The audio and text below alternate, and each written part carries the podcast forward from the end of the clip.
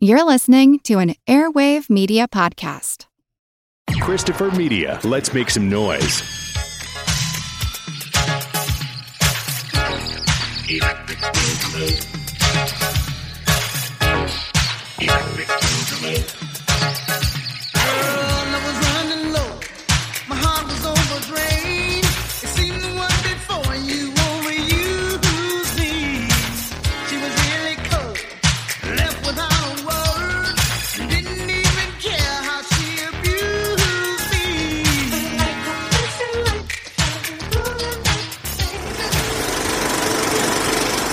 Hey folks, welcome to the projection booth. This is your friend Mike White, and I am bringing you a special episode all about Stories from the Trenches, the official Sam Firstenberg book that is going to be coming out pretty soon from author Marco Siedlmann. He is currently running a Kickstarter. We'll have links available to that over at projection-booth.com. Just a few more days to go, so be sure to get out there and donate pretty much you're pre-ordering your copy of it. And if you want to know more about Sam Firstenberg, you want to know why you should be buying this book, we also have an interview with Mr. Sam Firstenberg. But first up, let's go ahead and roll the interview with Marco Siedlmann right now. My name is Marco Siedlmann. Basically, I'm a film journalist for about 10 years now. Um, I've written for a lot of German speaking, uh, German language uh, magazines, print and online, and I founded my own online magazine, uh, which was called Hard Sensations. And from there, uh, I went to publishing my interviews in books with my uh, publishing company. That's basically the way. What got you interested in writing about film? Film was uh, always a big passion for me uh, since since I was a kid, and not not specifically action and horror cinema, which is um, what I, I, am focusing with my publishing uh, house. But um, I'm always loved all kinds of cinema. I grew up on um, on, on ex- exploring film in many ways, and uh, it was always a very personal passion for me. I, I always wanted to make this into a profession, uh, not necessarily to be a filmmaker myself, uh, but to have something to do with movies. This uh, new book that you're working on, Stories from the Trenches, the official Sam Firstenberg book, this is not your first rodeo. You have done other books before. I published a handful of books so far, uh, and just uh, one of them uh, I was a I was the co-author on uh, that was the untold, in-depth, outrageously true story about Shapiro uh, of Shapiro Glickenhaus Entertainment. The whole era of uh, home video and the mid-budget commercial independent movies of the 80s and 90s, I think they are not very much explored in terms of film history, and um, I think it's uh, it's an interesting era in many ways. That's why I'm focusing on it. And tell me, you've also written a little bit about uh, one of my favorite filmmakers, which is Wakefield Poole. Can you tell me about the uh, work that you've done on him? I also interviewed a lot of uh, people from the golden age of porn, and um, Wakefield was one one of the first filmmakers I ever tried to get in touch with because I wasn't able to find some of his movies and I was interested in them. And that was the reason to contact him. And uh, it was a very nice collaboration. We made an interview uh, with him on my old online magazine and uh, we still have a very nice personal connection. And I thought his career um, is interesting enough to de- dedicate him uh, a an interview book on his own. Um, the, the book, uh, which is called I've Seen It All, Conversations with Wakefield Poole, is a mix, uh, um, a combination of older interviews from the 70s and, and uh, 90s and exclusive interviews I did with uh, Wakefield. And we put them together into an interview uh, collection, which is covering all steps in his uh, filmmaking career and also some personal chapters. Basically the same conception I have for the Sam Firstenberg book. Yeah, tell me, how did you get involved with the Firstenberg project? because of the Shapiro Glickenhaus book, I got in touch with many people from the Cannon Group Heritage and I always was interested in publishing something about Cannon, but for many reasons, I don't think uh, Cannon can be covered in a single publication just because they have uh, such an enormous output and so many stories to tell from so many filmmakers and crew people. It, it was totally clear for me that um, that I want to split the Cannon history up into some chapters and I want to dedicate uh, one book to every filmmaker to to make it to make it a thorough and ex- extended uh, view back on a career. And I saw the documentary Electric Boogaloo about the Cannon history, and immediately I got the impression that Sam is a very nice guy to work with, and I just was interested in him because of his personality and I reached out to him and I wasn't surprised that he's actually uh, the the nice guy I, I thought he would be. And he's uh, very supportive and um, he's fun to work with. He's very entertaining, a good storyteller, and um, it's a it's a very nice project to um, to be involved in. It's amazing to look at his filmography and see that he's the guy behind some of the best titles that are out there. I mean, Ninja 3 The Domination, I really enjoy. I mean, and everybody knows the title Breakin' 2 Electric Boogaloo. I mean, that title, just the title itself, yes. became famous. He's got a, a, wealth of talent and he must have some amazing stories about uh, making these movies. That's for sure. And um, Sam is is a filmmaker that he's very unpretentious about his uh, successful career. He he uh, he's very conscious about um, the kind of film he he was doing and uh, and he loved it. He he's a big fan of enter- uh, entertainment, Hollywood filmmaking, and and that shows in his movies. And I think they they uh, have a very specific signature in in them. They they are they are very playfulness and they are colorful and they are adventurous and uh, they they are very perfect for for a teenager audience who is uh, who who wants to see uh, ad- adventure on the screen. So, what's your approach with doing this book? Are you just pretty much interviewing Sam and getting his take on this, or are you doing more research on each film as it goes along? What what's kind of the way that this is evolving for you? The main part of the book are the uh, conversations with uh, Sam himself, of course. Uh, we recorded um, many hours of interviews um, and we talked about pretty much every step of his filmmaking career and also some some other aspects uh, of his life. We talked about his youth in in Israel, his hobbies and his um, influences, uh, how how he got interested in, in cinema and uh, the awakening of the love of cinema. And, and basically we talked about every step of his career as an assistant director uh, on the early films of Menachem Golan and Boaz Davidson and um, about his first movie, One More Chance, starring Kirstie Alley. And then, then we went uh, through the Canon films and the New Image films. We talked about every single movie we talked about the practical side of filmmaking, a little bit of gossip. We talked about his uh, his personal style of filmmaking, his philosophy of filmmaking, and that's that's ba- basically it. Um, I interviewed a lot of people Sam worked with um, throughout the years.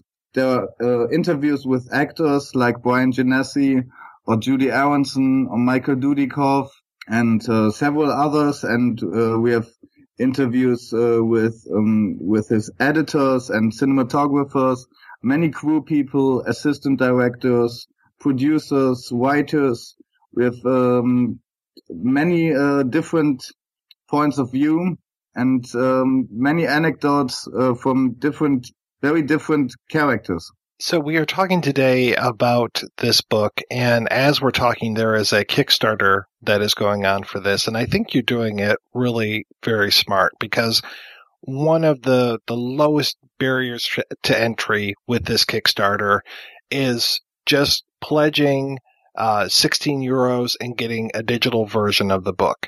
So you're basically you're pre-selling the book, and I think that's probably one of the smartest things that you can possibly do. Yes, I thought so. It's um to try to to evolve one step forward as a publisher. Um, basically, we did the Shapiro Glickenhaus book. I did it with uh, three of my friends, very much DIY, and uh, it was a very long and stressful process. And the book was buried a little bit because we couldn't pay um, much for marketing and and proper advertising and um, we are trying to give the Sam Firstenberg book a bigger release and a more professional release and uh, hopefully reach out to much more people because I think there is a readership for this. Well, and I like that you also offer these other levels as well where you can really, you know, you, you pull out all the stops. I mean, you've got signed posters as a level. You've got, of course, you know, thanks in the book as one. I mean, they're uh, getting the Shapiro Glickenhaus book as another bonus. So you really do a good job of, of these tiers when it comes to helping support the book. Now, when it comes to, and there are some people listening to this podcast who might not actually know some of the travails that go into publishing a book. I mean, you mentioned some of those things like getting the word out, advertising, just the price of print itself uh, is pretty huge. So, what are some of the ways that, you know, because I think your goal is around, what, 10,000 euros, somewhere around there? Yes, right. So how did you come up with that as your final goal and where will that money go to? I already invested much of my private money for the artwork and uh, for, for, for uh, many costs um, mailing costs and telephone costs and um, the, the research was very, uh, I needed much time for the research. Uh, there was already um, very much uh, work you need to pay for a great artwork and then this uh, artwork has to be transformed in a proper book jacket and you have to pay for the proofread you have to pay for the layout you have to send um, copies to everybody who was interviewed in the book. You have to pay for refreshing the pictures and a lot of costs afterwards for for every every bit of marketing is uh, is is very expensive uh, in term if you want to have a good advertising or reach out to many people. All in all, uh, it's it's very very expensive to pay this um, for, uh, for, uh, for, my own private money, and um, I I would uh, appreciate it very much to to, to reach out to a bigger audience with this book. When it comes to the work of Sam Firstenberg, what is the one movie that you would go back to time and again? What's the movie that you think people have to see out of his filmography?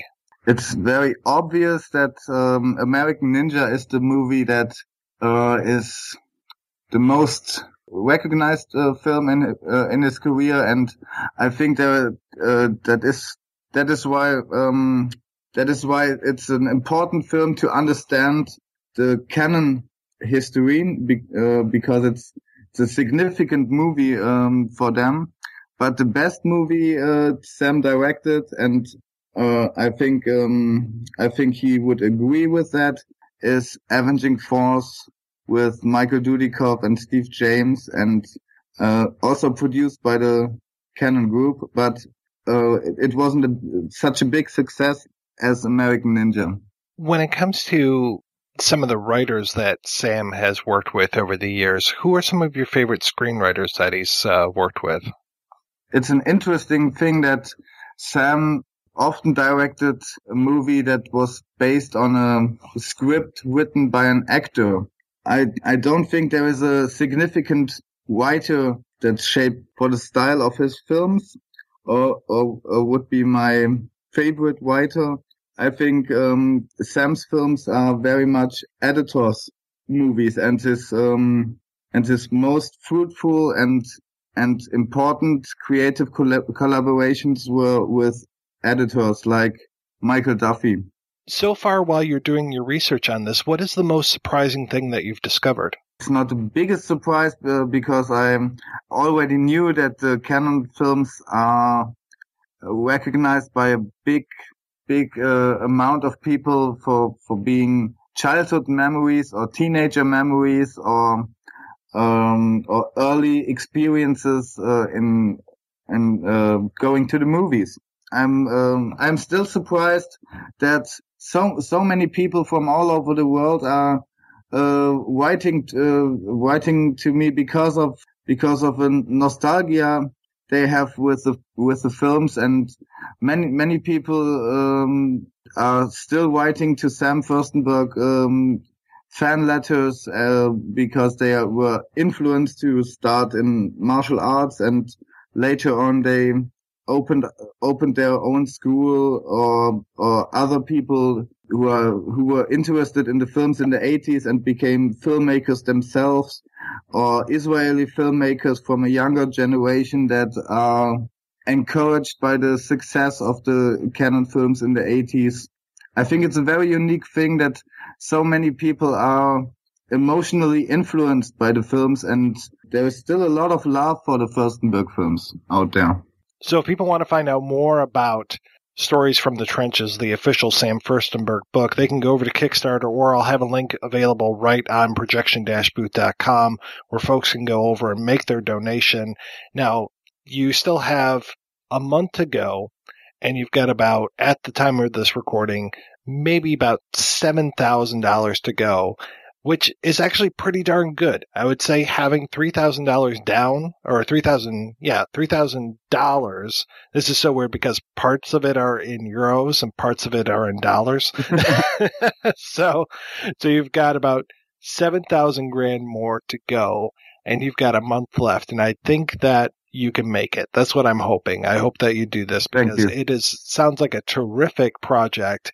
I've I've given my uh, 16 euros, and I actually uh, by the time we are done with this, I will bump that up because this is one that I definitely believe in, and I hope more folks check out. Thank you. I really appreciate that, and I I hope that um, many Cannon fans will recognize the uh, campaign because I think they are out there, and I think they will will be pleased with the book. I'm putting putting all of my passion in it.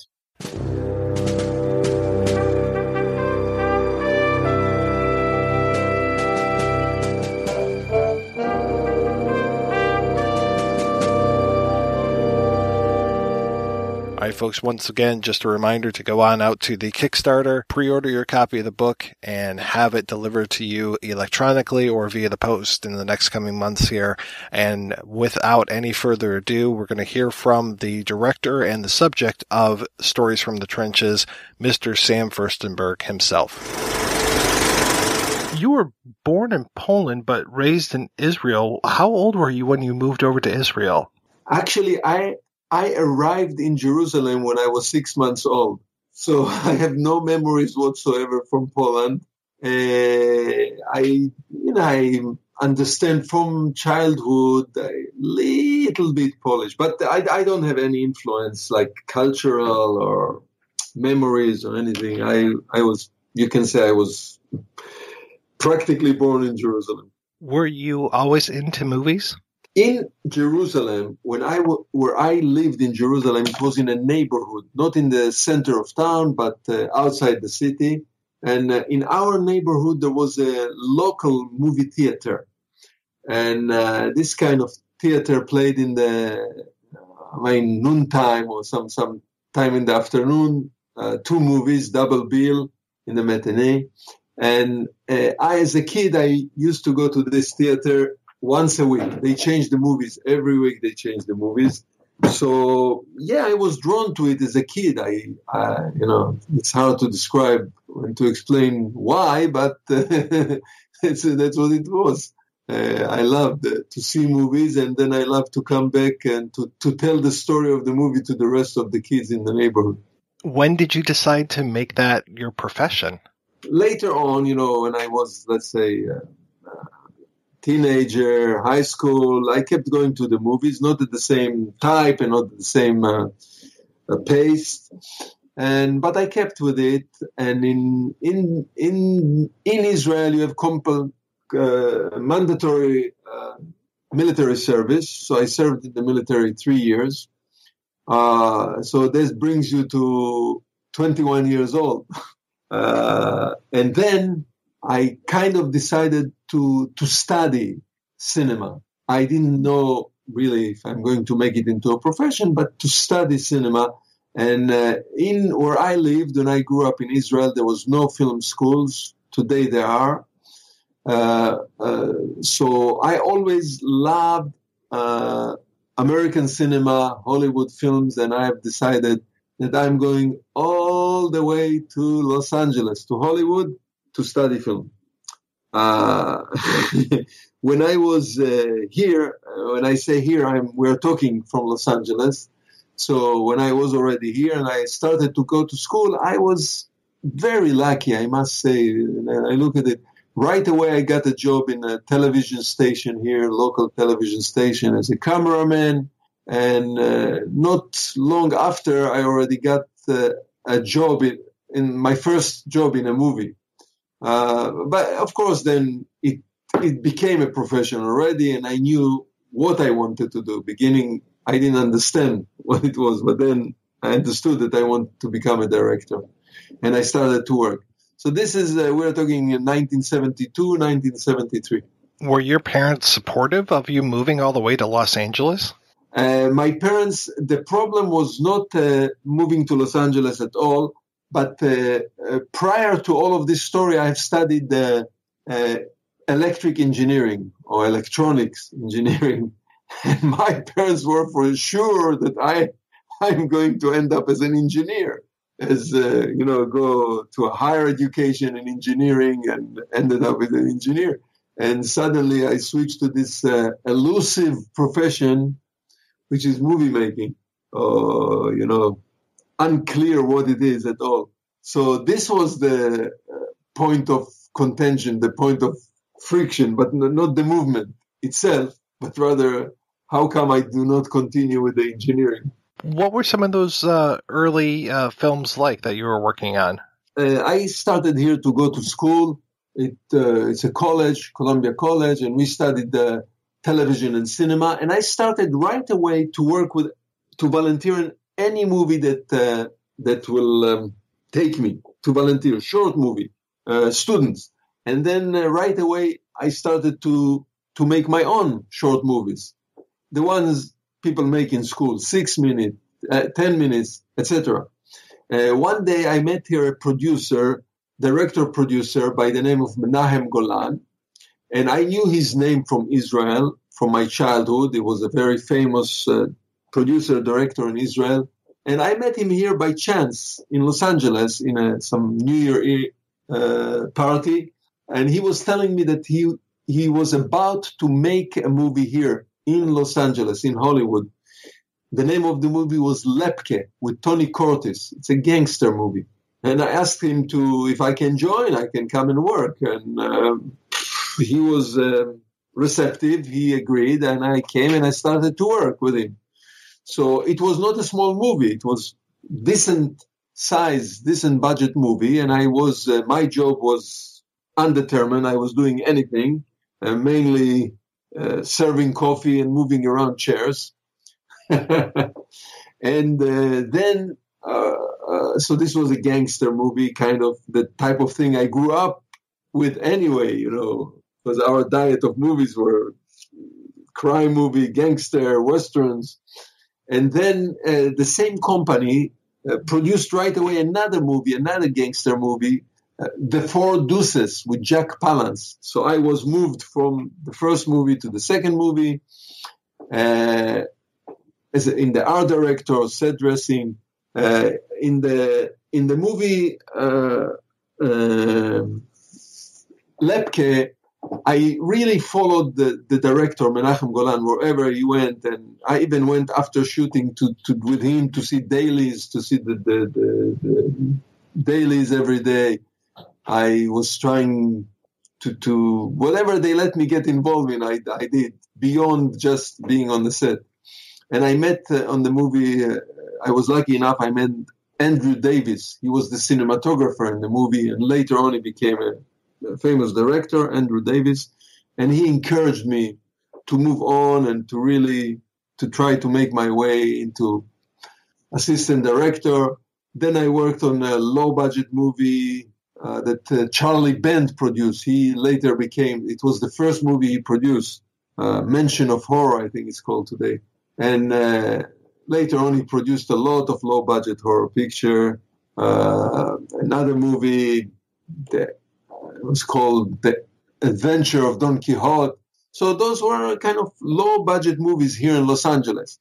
At that point, uh, suddenly uh, Menachem Golan, who I started with in Lepke, uh, put together a production, another decent sized movie. It was called Diamonds with Robert Shaw and Richard Roundtree. Richard Roundtree was shot, but the movie was to, to be shot in Israel, to be filmed in Israel, not here.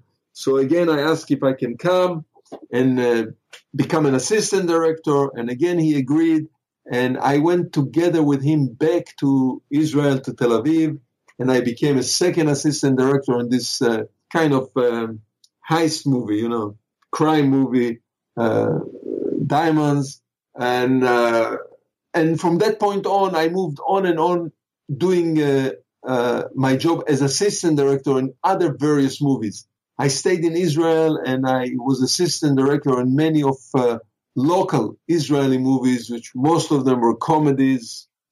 And uh, that's it, all the way up to 79 when I was fed up. I, I, I made too many movies as assistant director. So these were the type of movies. None of them was a big studio movie. The only big movie that I was assistant director was the Operation Thunderbolt, the Raid of Entebbe, also with Menachem Golan. Uh, this was quite a big movie. Uh, and and uh, and I also was an assistant director in a very big production, uh, which was biblical story, the story of Jesus.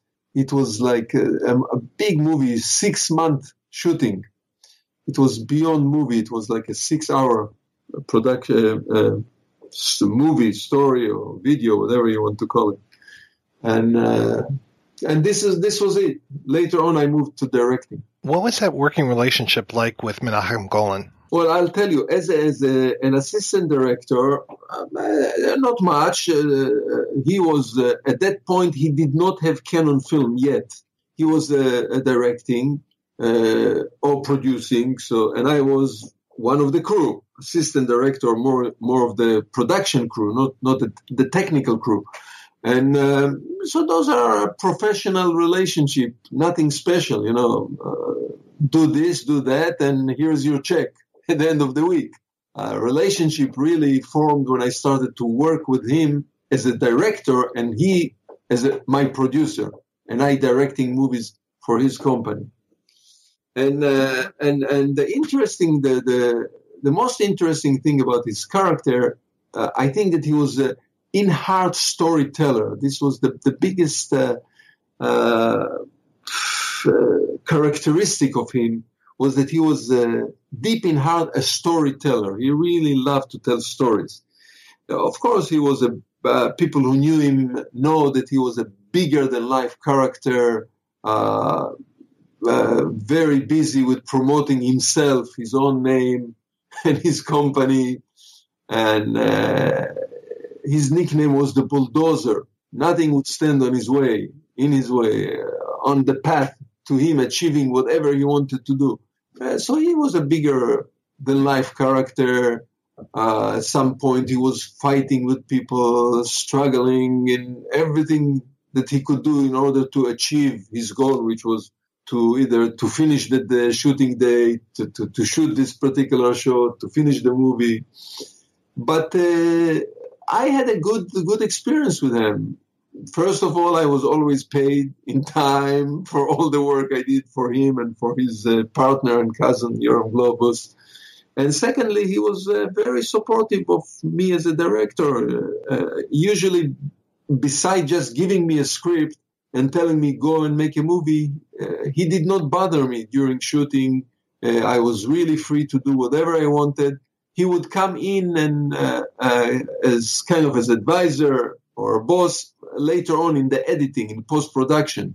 Uh, he wanted to see the movie, how how it was coming along, how is it edited, and uh, giving his advice or his commands, whatever any way you look at it.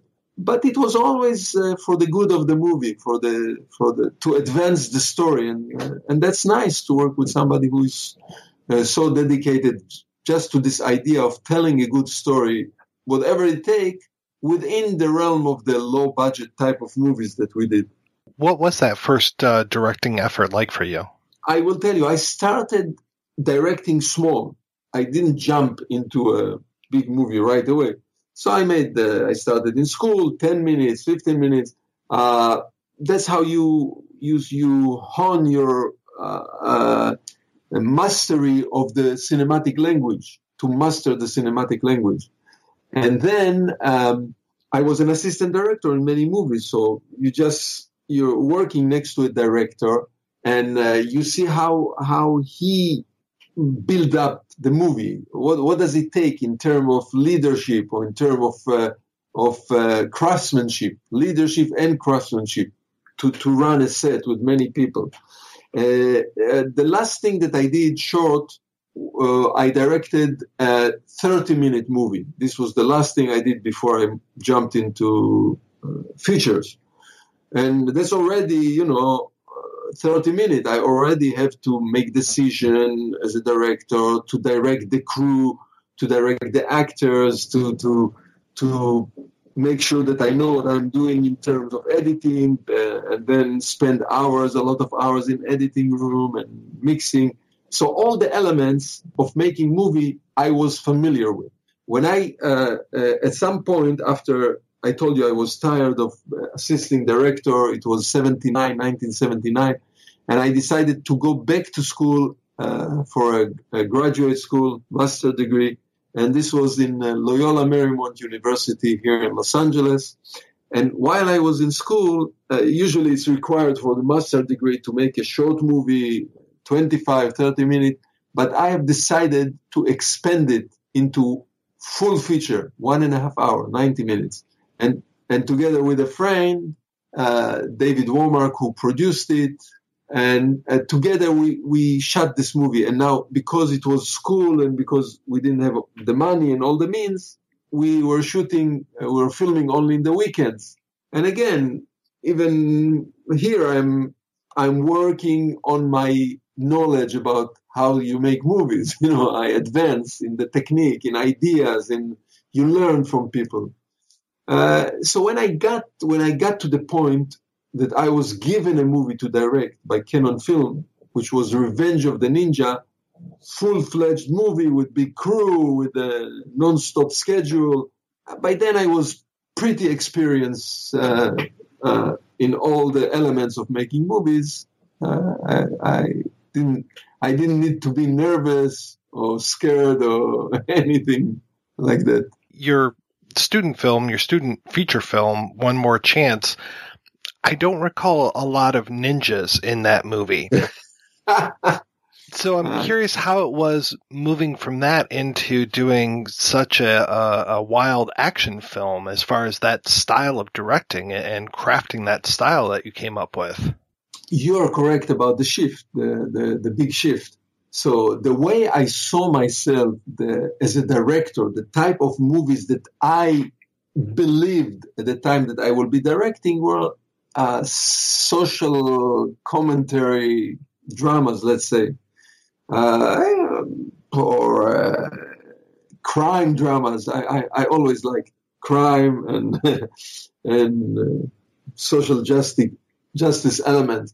And uh, uh, obviously, that's what I did. The, the, name of the movie is One More Chance, and with Johnny LaMotta and Kirstie Alley. It, it, it, it, talks about a criminal uh, ex-con coming out of prison and struggling within the society to make it. That's what I thought that I would be making, this kind of movies uh, or adventures. And then I was presented by chance. I was asked to do an action movie. And uh, one of the first questions, of course, that they asked me, the company asked me, can you handle action? And, um, you know,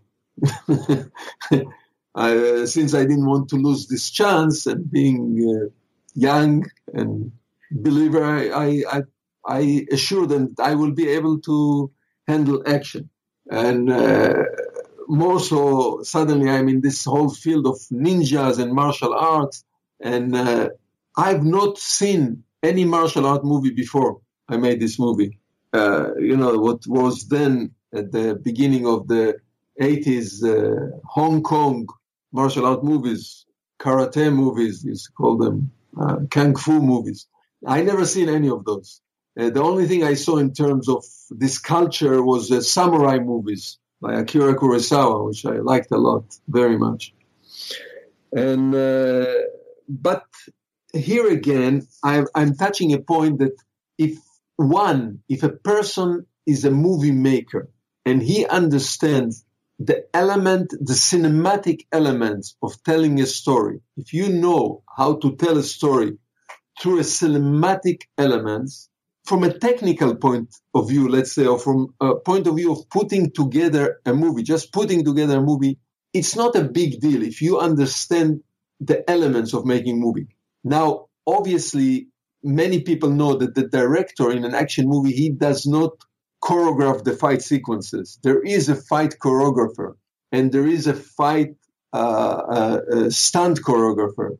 So those are the people who are really in charge of putting together or at least you know inventing and putting together the elements of the fight or the action sequence or the chase the the, the job the task of the director if, if he's not a, a stunt coordinator himself is to interpret what he sees what they give him and to interpret it into a cinematic element so you know the the stunt uh, let's say the fight choreographer puts together a big, a nice, beautiful fight, just like a, a, dance choreographer will put together a dance. And now I come as a director, I, I see what they put together for me. I might have some comments. Let's, can we change it here a little bit? Can we change it there? But again, it's not my expertise to put together a fight. Now my job is to take it and put it on the screen in an exciting way. because this is our job, the director, the editor, the director, the cinematographer. But the responsibility of the director is to take it and to put it on the screen. And and and if you understand the the process of cinema, a director can put it, can uh, can do it. Now, of course, you need some kind of a, a touch, you know, maybe uh, funness for action, and uh, because if you are suddenly are asked to do a comedy and you are not funny as a director, I don't think you can do a comedy just because you understand the cinematic language. Right. And you have to like horror pictures to kind of make horror. So I was already close to it. I love, you know, James Bond, let's say, for instance, I'm bringing James Bond or Westerns, which are action movies. And James Bond is an action movie. And this is the type of movies that I always liked uh, since childhood. So I was close to it, and then it was just a matter to implement everything I've learned through the years. What was it like working with uh, Sho Kosugi? As I mentioned earlier, I've seen a lot of, uh, at least many samurai movies, uh, Japanese samurai movies, and I was always fascinated by the by the style, by the by the, I would almost say the dance movement of the samurais of the martial art, especially the samurai and the sword. And uh, here I meet the Sho Kosugi, and I already seen the movie. He made already one movie for Cannon, which was called Enter the Ninja. He was the villain in this movie. He played the villain. And here I meet him. He's a very tall fellow. For a Japanese man, he's very tall, taller than me. And uh, obviously he's the real thing. You know, he is a martial artist, trained martial artist. He's also trained in the in this ninjutsu, in this form of martial art. And he introduced me. He, he, you know, obviously he saw, and I told him I don't know anything about this subject. So he introduced me to this world. He took me to see uh, uh, the, those Hong Kong style uh, kung fu movie, martial art movie. He recommended for me some books to read about the ninjutsu, subject of ninjutsu. He introduced me to the weapon of the nin- ninjas, ninjutsu, and uh, and uh, he was in our movie. He was the fight choreographer, so he put together the fight. And uh, you know, he was by then he was already a sensei. He was a master, and he, he was a sensei. And he, the students followed him all the time. He had a group of students who worked with him on the movie, and you know, they treated him like uh, like a sensei, like uh, the teacher. Uh, and he put together the the fight, as I said, as I told you. So now it was a question if we will work together in harmony, uh, and I will translate to the screen in an exciting way what he puts together in front of me on the ground, you know. And uh, it so happened that it worked. It works. It works pretty good. It worked pretty good. Uh, uh, eventually, we know that the movie kind of the movie made it. It was picked up by MGM, which means that uh, the fights were exciting. And today we know, I hear from many people that they were happy with the with with the results, with the viewers who who like this movie, those movies. Uh, the, the fights are put together in exciting way. So this was here was the combination that he was my teacher in terms of uh, of uh, the martial art part of it, the action, and I was here his teacher in terms of cinematic um, element or cinematic interpretation, if you would say so. And uh, so we had this good relationship. We did not become personal friend in the in our private life. Uh, unlike uh, I'm still friend with Michael Dudikoff, let's say. Uh, we did not Sho Kosugi and me, and uh, he was uh, he's very involved in his own martial art world. I'm talking about Sho Kosugi, and he had few businesses about it, and he was um, busy with the building his career, but we really worked together very well in uh, putting it together. And another thing, a good thing about Sho Kosugi was that he understood that in cinema or the type of movies that we want to make, you cannot be too uh, adamant about adhering to the martial art purity. You know, there are some movies that are, which are martial art movie, which are really very concentrated within in the martial art techniques and uh, and discipline, and those movies are limited to very specific audience. So he understood what I wanted to do is to take a martial art movie and make it into a James Bond movie. So it's not pure martial art, but we have chases and we have fight and we have guns and we have uh, other elements which are so-called general which I call general Hollywood action. And he was uh, keen, he was understood it, and he went along with me. And, and, and I, of course, went along with him when he did his fight. And uh, beside this, he he's a master performer within his in what he's doing, and it was pleasure for me. It was pleasure just to sit on the on the chair sometimes and just to watch him perform what he was doing. You know, working with the sword, working with his hand, with his feet. It, it was just, to me, it was like a ballet. just watching him. Uh, he is a master. His moves are beautiful. His hand and legs and uh, were just beautiful, even just to watch. You kind of did something that I would think is very difficult because I seem to remember I liked Ninja 3 almost even more than than uh, uh, the the, the second ninja film. I mean, it was a great mix of the supernatural with the ninja, uh, the tropes that you've been working with, and that film was just well, it was terrific, frankly. Thank you. Uh, here's what I think. I inherited from Sho Kosugi the idea that the ninjas, the ninjitsu, is a mysterious cult. It is, according to the, uh, the, the Japanese history, tradition, martial art, those were shadowy people or groups of people. They were assassins. It was uh, during the big battles between the big the shoguns in Japan, and uh, the front people were the samurai. Those were the honor honorable fighters. But the shoguns needed assassins, people to do the dirty work, and that's how those ninjitsu, ninjitsu and the ninja fighter have developed. They were not honorable like the samurai. Uh, so they were always in the shadow, in the underworld. uh, and uh, and the way they operated was shadowy and mysterious. At least this is the the legend today, the way we, we see it today, because we are talking about few centuries back. And uh, so I, I kind of took it into my heart that those movies, ninja movies, cannot be straightforward action. It needs element of mysticism and mystery and and unknown and unclear stuff. So you know, we did it a lot in in the movie Revenge of the Ninja with Sho Kosugi. There are enough elements of this mystery, but in uh, Ninja 3: The Domination, because of many reasons, we, we moved into the realm of exorcism and possession, which, in my opinion, just enhanced this type of a movie.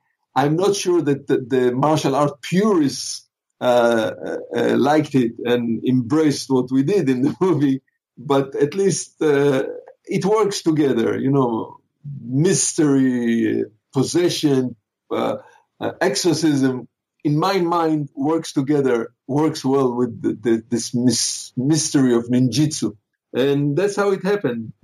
and that was the first time I think that you worked with Lucinda Dickey. How was she to work with? Correct. Uh, uh, when we started to do this uh, Ninja 3: The Domination, the movie, and uh, it was determined that the hero will be a heroine, will be a female ninja, uh, uh, we started casting. And you know, we saw actresses, we saw dancers, we saw martial artists, female martial artists, and uh, you know, we narrowed down to five or six of the young women actresses we saw. Eventually, uh, we chose Lucinda Dickey to be to do the part. She was a dancer, trained dancer, so which means that she will she can be. Uh, they can teach her. If we are not using a martial artist, uh, somebody like Cynthia Rothrock, uh, so if we are using somebody else, we better use a dancer that uh, the, uh, they can teach her the move and she will pick it up very quickly. So she was, and she had the physiques, the look, you know, the look that uh, uh, the audience can believe that she can perform what she is performing, kind of broad shoulders, this type of a build. She was not too fragile, and she was this was uh, the first movie we in Cannon made with her before Breakdown, Breakin', uh, despite the fact that the movie Breakin' came went to distribution before Ninja 3 The Domination. But the order of filming was that this was the first movie. And uh, indeed, she picked up the moves very quickly. Uh, whoever had to show her the, the, the moves of the fight, uh, either it was Sho Kosugi, one of his assistants, or Steve Lambert, the stunt coordinator, she was uh, athletic. She's very athletic. She's a dancer. She picked up all the moves. She did everything according, uh, you know, according to our work, uh, our schedule, our work uh, discipline. Um, very professional, very disciplined. She done everything she had to do. Um, it was uh, we, we, really worked in harmony in this movie. The schedule went along. The, everything moved smoothly, especially with her. Uh, Sho Kosugi, on the other hand, was not very happy with the idea that he lost the the position of the hero of the movie. so with him, it came to some frictions here and there in the movie. But it was nice to work with Lucinda, and uh, later on, I worked with her again in Breakin' 2 Electric Boogaloo. I have a very silly question for you. Where did the electric boogaloo come from when it came to Breakin' 2? Who came up with that idea? Uh, okay, th- this uh, there have been many essays written about the subject. Where the word, what is this term, electric boogaloo? And there is a very, very good one that was written only about this subject, where the word electric boogaloo comes from. It's a very comprehensive and a good, good article about it. Uh, the, the writer really did his uh, job. And uh, he went back historically to the 60s, I think, where there was a television show. And, and I think it was a type of a move in the dancing before breakdancing, before, way before breakdancing. So me, everybody, had nothing to do with me, by the way. When I came into this project, the name was already attached. So I don't know. but uh, when the when those people that wrote the interview, uh, they uh, uh wrote this article, they interviewed uh, Shabadoo, they interviewed Boogaloo Shrimp, and uh, everyone, every one of the two of them had a different version. Uh, where how did it became part of the movie?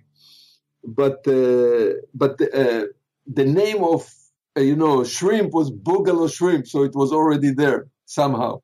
And in one of the version, uh, and and and everybody's you know is pretty known that when Cannon Film was selling the idea of a second uh, breaking breaking number two, they already used the phrase electric boogaloo, Be, even before there, there was a script. So somehow they con- they they they planted it in the mind of Menachem Golan maybe when they were still doing the first breaking. I don't know where it started, but uh, there are a few versions. Shabadoo uh, uh, claims that he brought it with him from his television show. He had a television show before he did the, those movies, and uh, so there was this move, and uh, uh, and, and Michael Chambers Shrimp claims that it's his idea. It was part of his name, Boogaloo, Electric Boogaloo.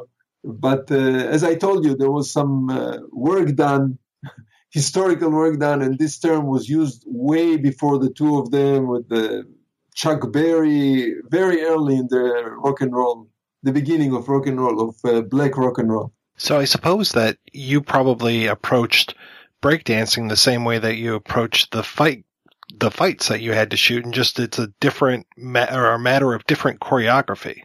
You're absolutely right again, uh, again, we are we are saying the same the same thing again. Uh, you as a director, or in this case, me as a director, I have to look at the choreography. I'm not a dancer. I'm not. I I don't have any knowledge about it.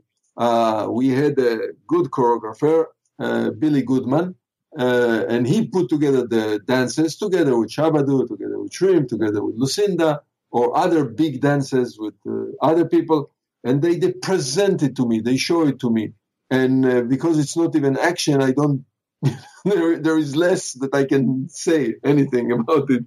Because in action we can build a little story. Every action sequence has a little story within itself. And i always insist that it will have a little story. Every action sequence will have a beginning middle and end with a resolution with a and in dance it's even less.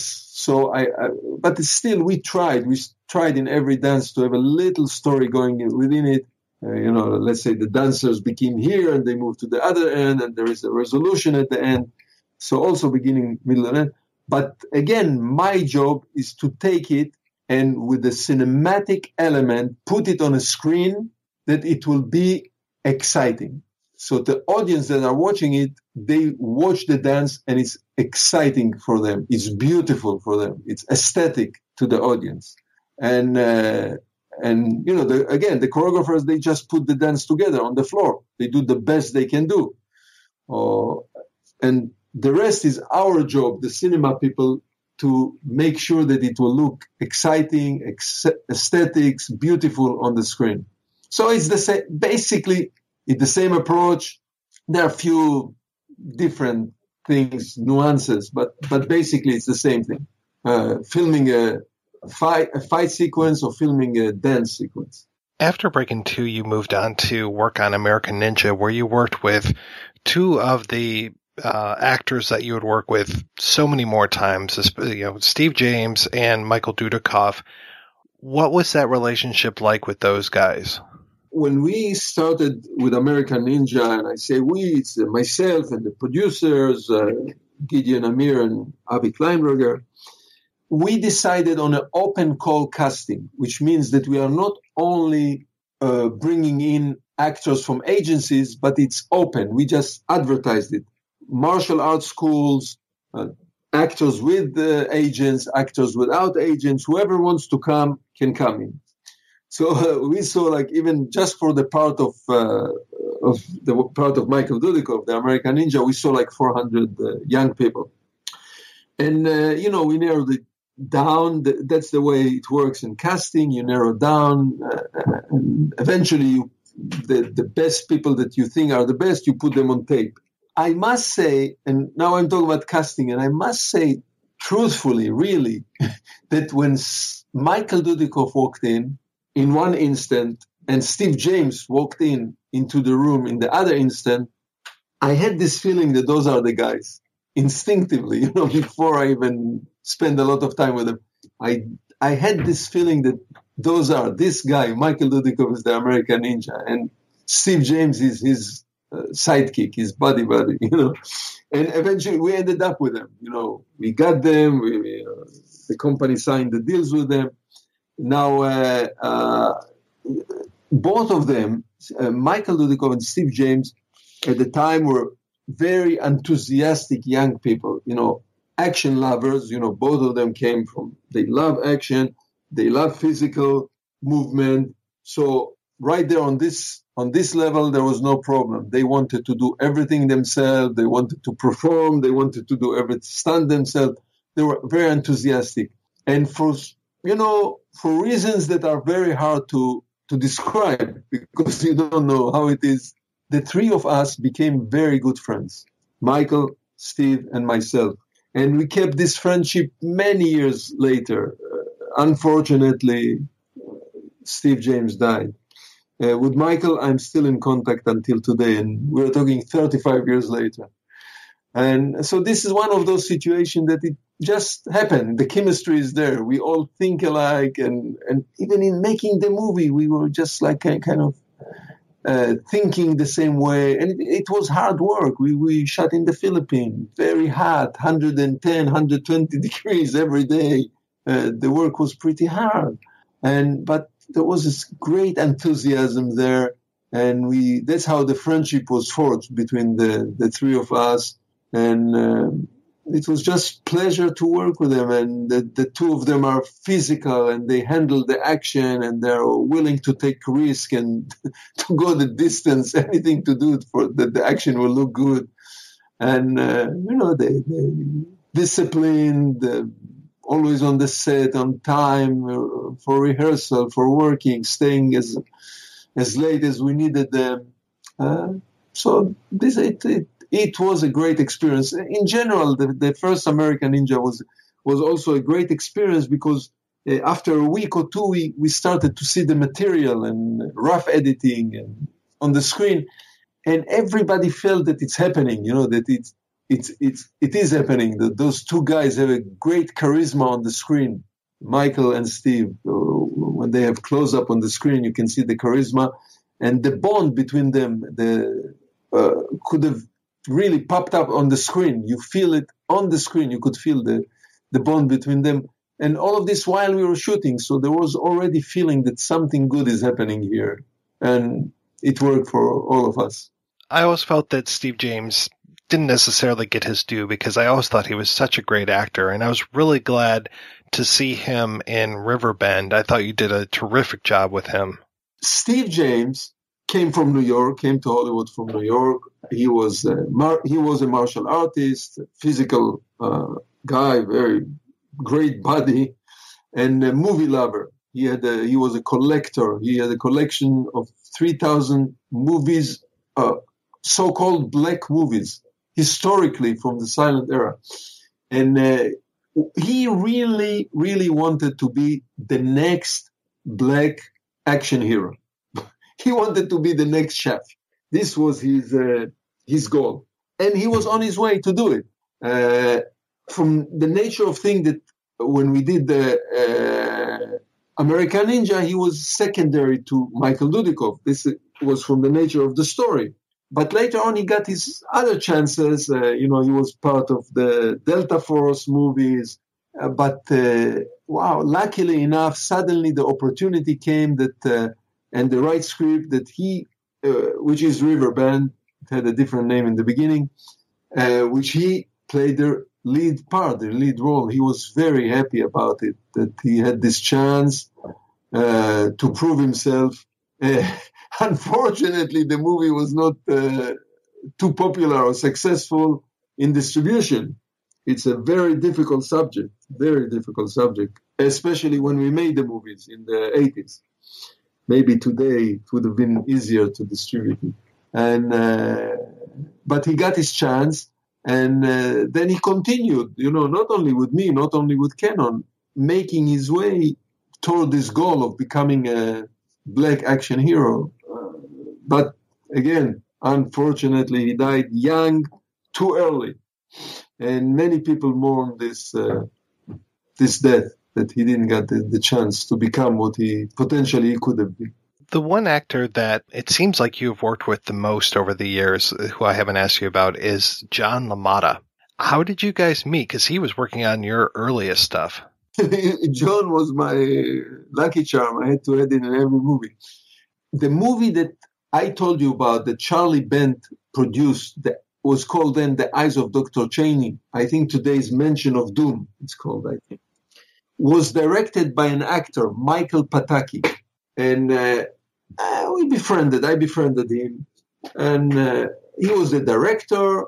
And years later, when I wrote the script for the movie One More Chance, that was produced, filmed I, while I was a student in Loyola Marymount, I went to back to this actor Michael Pataki. That by then he already became even more famous, more he got some bigger part, raised the Titanic, other movies, and I asked him, uh, you know, Michael, I have the script, I have no money, and I want you to play the lead role. So he read it and he came back to me and said, listen, this role is not for me. This character is not me, but I know who can do it. I have a friend, an actor who can do it. He's perfect for this. And this was Johnny LaMotta. So he introduced me to John LaMotta or Johnny LaMotta. Uh, Johnny LaMotta was also came from uh, New York to Los Angeles. He was a theater actor, a musical actor, was a musician, was uh, uh singing, playing a piano, and a good theater actor. Later on, he got a television series, Alf, I think was the name of the show. And he became uh, the main character of this movie, One More Chance. And we had to shoot the movie a year and a half. It took us a year and a half to finish just filming, shooting the movie because we did it only in the weekends. And here and there in between, Johnny LaMotta got a job here and there in, in theater. So we had to stop until he finished the show and he was available again. And we really, really became good friends. Uh, myself, with Johnny LaMotta and David Womark, the producer, we all became very good friends. Uh, he always invited me to every theatrical show that he did, and uh, and from that point on, whenever I could uh, have him in a part in any movie that I directed, I did so. Uh, he was uh, an actor, actor. You know, all he needed some some instruction what to do. So in American Ninja, he's, he's the sergeant. Uh, in Ninja 3: The Domination, he's one of the cops who's being killed. In every movie, he has a, a small part uh, because I needed him, uh, because he was the main, the main actor in my first directorial job. So I felt that I need him with me all the time. And so we did, and we were a good friend. And he passed away just uh, two or three years ago. We went to the funeral, but I saw him in many uh, stage plays. Uh, even and as I say, he was lucky enough to have a job in the television series Alf, and he worked all the time. He was one of those actors who were being invited all the time to television, parts in television, parts in movies. Uh, it was it was pleasure to work with him. And, the type of actor that later on in my career I, I, I, I met again, people like him, actors like him, that uh, was nice to work with. Them. So, how does it feel having Marco Siedlmann writing this biography of you and working with him on, on all of these stories and, and documenting your career now? You know, our days in Cannon, and I say ours, I don't mean only me, some other low budget directors or medium sized budget directors in the 80s, there was a certain type of movies that were made, especially action and horror, which were low budget, medium budget. We used to call them low budget. And they relied on the uh, explosion of the home video. the studios did not take a notice that there was a, a lot of money in the home video, in the rental shop. And uh, some independent companies like Cannon and uh, and uh, Carolco, they, they they they realized and they did it. And we did this kind of movies. And because they were not big budget, they, they kind of um, you know they they took a second part to the big studio movies and uh, especially when the, the studios eventually realized that there is a good money, there is good money in this type of movie, so they took over. They started to do, uh, let's say, Ninja Turtles or you know the big uh, Stallone movies. Uh, so the studio walked in and pushed out the the independent, and our the movies that we made kind of took a second role, second seat. Suddenly, and this, I'm talking 30 years ago, right? And now, in the last three or four years, there is a renewed interest in those movies, uh, in the Cannon movies, in the other uh, companies' movies, the action movies I directed, the action movies that other directors directed, the Steve Carver, the you know the, the early movies of uh, Van Damme, the early movies of Schwarzenegger, uh, and there is a renewed interest in them. And I'm getting a lot of requests for interviews, just like this one. And uh, you know, the there was a documentary made about Cannon, and the name of the documentary is Electric Boogaloo, the the mystery of Cannon, uh, the mystery story of Cannon, uh, and and even and when I, when this after this movie came out, there was even bigger renewed interest and most of the movies, uh, the, the company, Cannon Film Company went bankruptcy. And all the movies that I directed, or at least most of them, went, moved to MGM. MGM got the rights to those movies. And MGM, uh, you know, they came out on VHS cassette and later on DVD. And then again, as I said, they kind of disappeared. Not completely. But lately, they're coming out in new reissue as a high definition, as as a Blu-ray cassettes. So not directly from MGM. MGM is giving the rights to other companies to uh, to do it. And uh, once again, uh, and and since those movies came came out again in the the new and, and in those reissuing they have me as in a commentary uh, audio track, which is customary, and uh, some of them has a they have like a, a, a, documentary, half an hour documentary of the making of uh, attached to them, and there is an amazing, to my to my taste, an unbelievable renewed interest in this, those movies, and uh, I'm I'm getting used to it. in a way, I'm being uh, uh, invited to film festivals, which replay those movies. Uh, I was invited to do the soundtrack for American Ninja, for Avenging Force, for Second American Ninja, for European version of American Ninja. I just finished uh, to do one for Avenging Force coming out in France, in a French version, and on and on, and interviews for magazines, for websites. I, I just did like four interviews for radio station live uh, in Australia, one in Alaska. And then among all those people who contacted me was also uh, uh, Marco Siedlmann. And he, he, he really called me uh, initially when he said he, he wanted to make a, to write a book about Cannon. And uh, just by the way, I was not long ago, I was in, in Spain, in Madrid, for a film festival that I was invited. They screened two of uh, my movies, you know, and I, we did Q&A, introduction, the usual stuff that is done in film festivals. And then I met a company who already wrote two books about Cannon film in Spanish, in, in Spain. Cannon film and the second Cannon film. And now they're working on the third book. Only one company, Cannon film. So Marco called me, and he already uh, uh, published one book about one of those film companies, Shapiro Glickenhaus, who were uh, big in the 80s, uh, Shapiro Glickenhaus Entertainment. And now he had in mind to do a movie about Cannon. And as he was starting to work on it, he realized how big, how vast amount of material about this Cannon. And I started to work with him. And then he approached me one day. He said, listen, making a movie about Cannon is too big. I need several books. making a, uh, writing a book, not movie. Writing a book about Cannon is too big of a task. I need few books in order to do it. So I want to concentrate only on the movies that you directed, meaning that I directed.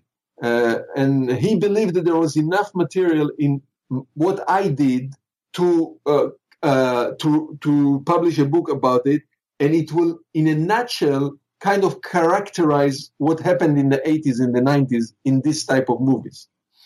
And so that's how I started to concentrate only about uh, only in the work that I did in the on those on those two decades, the 80s and the 90s.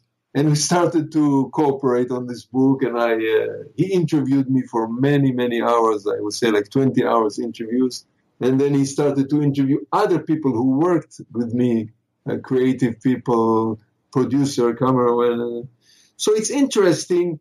And uh, when I think about it, it's not about it's not a uh, it's not an ego trip. It's not about uh, oh, somebody's writing a book about me. But I really believe that overall, the low budget movie making is neglected.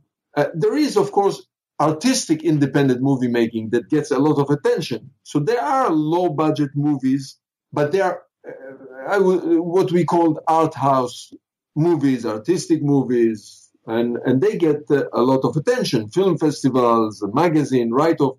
But this area of low budget genre movies, which mean low budget action, low budget horror, uh, or another term, we call them B movies, they were neglected in, in terms of publication, mentioned in the history of Hollywood.